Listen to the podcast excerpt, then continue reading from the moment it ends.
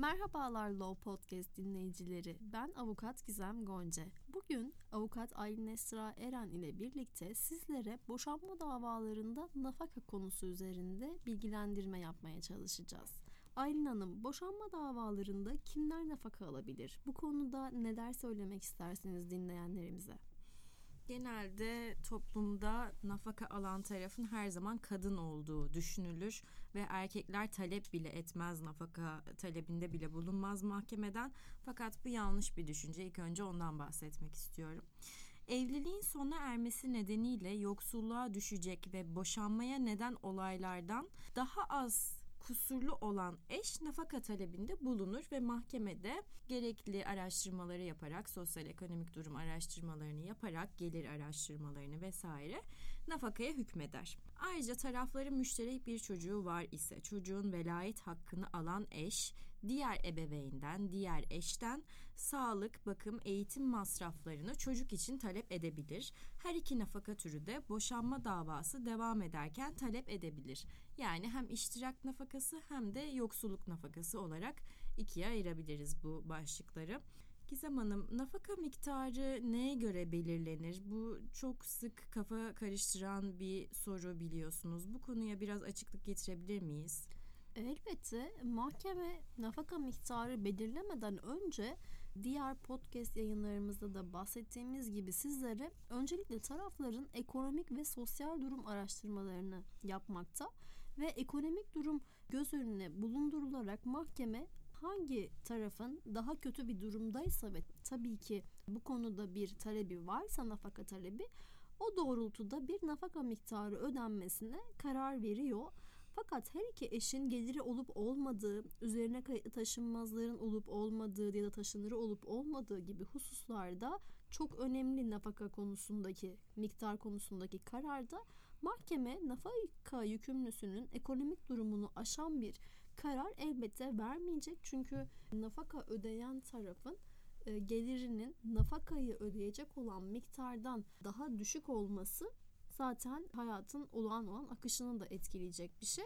O yüzden nafaka miktarı çok çok önemli. Peki bu konuda kendimden bir soru sormak istiyorum. Bu da çok sık karşılaştığımız bir durum siz de biliyorsunuz. Ben herhangi bir işte çalışmıyorum ve bilinçli olarak da karşı tarafın nafaka ödememek için bir işe girmiyorum. Özellikle SGK'lı bir işe girmiyorum. Mahkeme karşı tarafa eşime nafaka hükmetmesin diye düşünen kişiler var. Bu kişilere ne öneriyorsunuz? Yani şöyle siz eğer sırf nafaka ödememek için işe girmiyorsanız fakat o evlilik birliği içerisinde aslında işe giriyorsunuz ama kendinizi böyle göstermiyorsanız aslında bu da bir kaçış yöntemi kesinlikle değil. Çünkü sigortasız olarak çalıştırılmakta bir suç. Ve siz her ne kadar kendiniz çalışmadığınızı beyan etseniz de sigortasız olarak başka bir yerde çalıştığınız zaten açık olarak davanın ilerleyen süreçlerinde de tespit edilecektir. Bu da bir risk taşıyor. Ayrıca mahkeme şöyle demez taraflara. Yani senin paran yok o zaman nafakayı da ödemek zorunda değilsin demez. Çünkü evlilik birliği içerisinde sorumluluklar var ve boşanma devam ederken de bu sorumlulukların taraflarca yerine getirilmesi aranıyor. Bunlardan en önemlisi aslında bildiğiniz gibi nafaka konusu. Müşterek bir çocuğun bakımı, muhtaç olduğu sağlık giderleri, eğitim giderleri bunları baba karşılamakla yükümlü anne ya da baba kim nafaka yükümlüsüyse onlardan bunların karşılanması bekleniyor. O yüzden ben çalışmıyorum nasıl nafaka ödeyeceğim konusunda mahkeme çalışmayı öneriyor. Çünkü çalışmadan da bir gelir elde etmemiz maalesef şu aşamada mümkün değil bildiğiniz gibi. Evet. Peki nafaka miktarı her yıl nasıl artıyor? Bu konuda nasıl bir düzenleme var Aylin Hanım? Mahkeme tarafından belirlenen nafaka miktarında her yıl artış oranı belirlenebilir. Yani siz boşanma davasını kesinleştirirken ben her yıl bu nafakayı şu kadar artıracağım diyebilirsiniz taraf olarak veya da mahkeme hakimi bu konuda bir artış belirleyebilir. Yargıtay içtihatlarına göre nafaka artışı Türkiye İstatistik Kurumu yani TÜİK'in belirlediği üfe doğrultusunda belirlenir ve her yıl TÜİK'in üfesine göre belirlenen oran üzerinden bir artış yapılır. Yani dediğim gibi siz taraflar e, ya da mahkeme hakimi bu konuda net bir rakam belirlemediyse her yıl üfe üzerinden açıklanan üfe üzerinden artış yapabilirsiniz veyahut bu konuda nafakanın artırılması ya da azaltılması yönünde mahkemeye başvurup dava da açabilirsiniz elbette. Gizem Hanım çocuğa ödenen iştirak nafakasının kaç yıl devam edeceği, çocuk kaç yaşına gelene kadar devam edeceği konusunda taraflar genelde bir muallakta kalıyor, endişe ediyor. Sonsuza kadar ödeyecek miyim o benim çocuğum diye yoksa bir işe girene kadar mı, okul bitene kadar mı? Bu süreler hakkında bilgi verebilir misiniz dinleyenlerimize? Elbette önemli bir konu aslında bu. Son dönemde Yargıtay'ın da bu konuda çok önemli kararları var. Ondan da bahsetmek istiyorum sayın dinleyenlere. Şöyle iştirak nafakası çocuğa ödenen nafaka türüdür ve bu bir süreli bir nafakadır. Çocuğun reşit olduğu durumda yani 18 yaşına kadar devam etmektedir iştirak nafakası ödenmesi. Fakat çocuk reşit olmasına rağmen eğitimi devam ediyorsa artık iştirak nafakası biter fakat yardım nafakası talebinde bulunarak çocuk tekrardan nafaka talebinde bulunma hakkına haizdir. Çünkü burada çocuğun eğitim masraflarının nasıl giderileceği problemi karşı karşıya kalınıyor.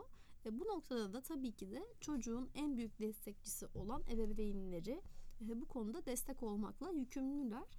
Son Yargıtay kararlarında şöyle bir şey dikkatimi çekti. Eğer çocuğun eğitimi devam ediyor, üniversite eğitimi bitti fakat hala iş bulamadıysa ve iş bulamaması halinde de kamuya atanmak istiyorsa eğer bir KPSS sınavı var bildiğiniz gibi bu eğitimi almak için dershaneye gitmek için tabii ki bir eğitim almak gerekiyor.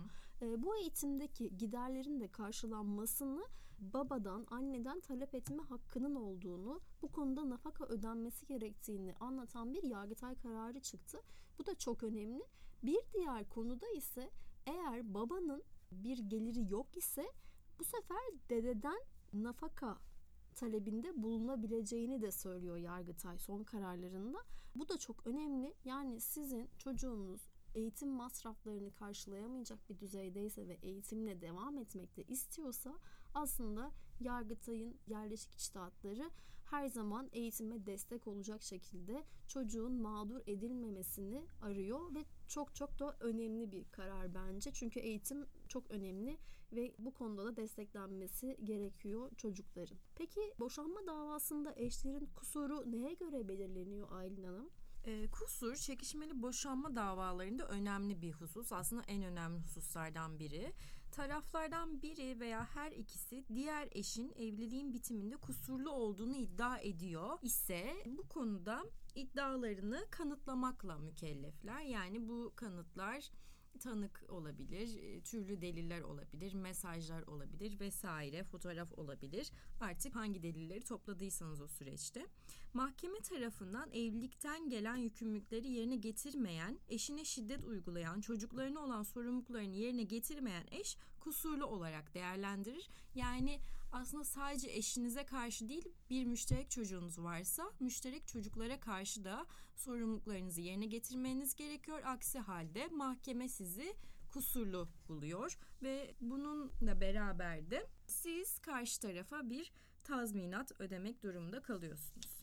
Peki Gizem Hanım, boşanmada evi terk etmek kusur mudur? Terk eden taraf kusurlu mu kabul edilir mahkeme tarafından? Bu konu hakkında ne düşünüyorsunuz? Aslında bu konu çok önemli. Evimi terk ettim. Artık eve dönmek istemiyorum demek bir boşanma isteğini, iradesinin olduğu kabul ediliyor. Eğer eşlerden biri ortak konuttan ayrılıyorsa bu Türk Medeni Kanunu'nun 164. maddesinde de düzenlendiği gibi terk kabul ediliyor ve taraflar terk nedeniyle boşanma davası açma hakkını sahip oluyorlar. Ancak terk edilen taraf terk nedeniyle boşanma davası açabilmesi için bir takım şartların varlığı aranıyor. Bu şartların neler olduğu 164. maddede açık olarak belirtilmiş. Şöyle izah etmek gerekirse eşin evlilik birliğinden doğan yükümlülüğünü yerine getirmeme maksadıyla eğer ortak konutu terk ediyorsa, ortak konuttan ayrılıyorsa bu terkin en az 6 ay sürmüş olması gerekmekte ve diğer eşin ortak konuta dönmesi için eve dön çağrısında bulunması gerekmektedir. Yani ben evi terk ettim ve gelmiyorum şeklindeki beyanla mahkemeye yazılı olarak da belirtmek gerekiyor ve bu terkin bahsettiğim gibi az önce 6 ay kadar bir zaman dilimini geçirmiş olması aranıyor ve diğer eşte hayır ben senin eve dönmeni istiyorum şeklinde bir noter kanalıyla ihtarda bulunması gerekiyor. Bir çağrısının olması gerekiyor. Ancak böyle bir durumda terk sebebiyle boşanma davası açılabiliyor. Peki çocuğun velayetinin kime verileceği konusu çok gelen sorulardan bir tanesi dinleyicilerimiz tarafından. Siz bu konuda ne düşünüyorsunuz Aylin Hanım? Tarafların evliliği boyunca müşterek çocuğun velayeti her iki ebeveynde ortaktır. Yani anne ve baba ikisi de velayet hakkı sahibidir.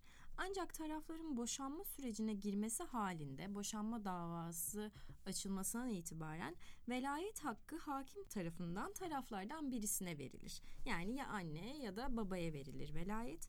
Mahkeme velayet kararını verirken öncelik olarak çocuğun anne bakımına muhtaç olup olmadığını değerlendirir. Yani çocuk emzikli bir çocuksa, annesinin bakımına muhtaçsa, çok küçükse 3 4 5 yaşına kadar diyebiliriz.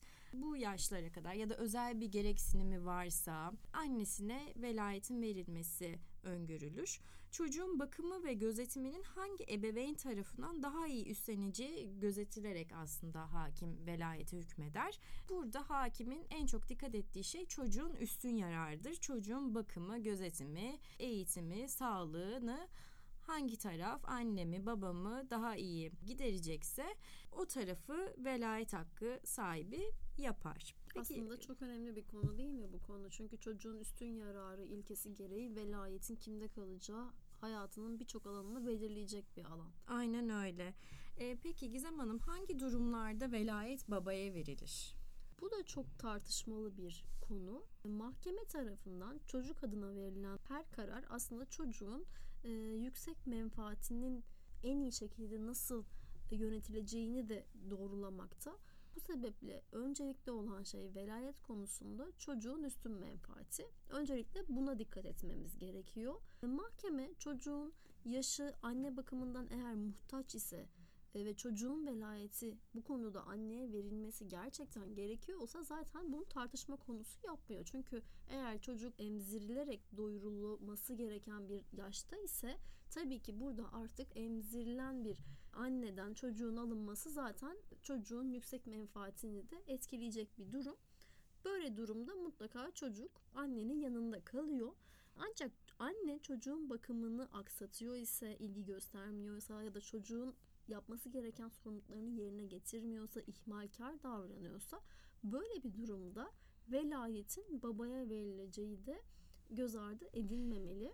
Evet, velayet durumlarında tarafların kusur oranına da bakmıyor hakim öyle değil mi?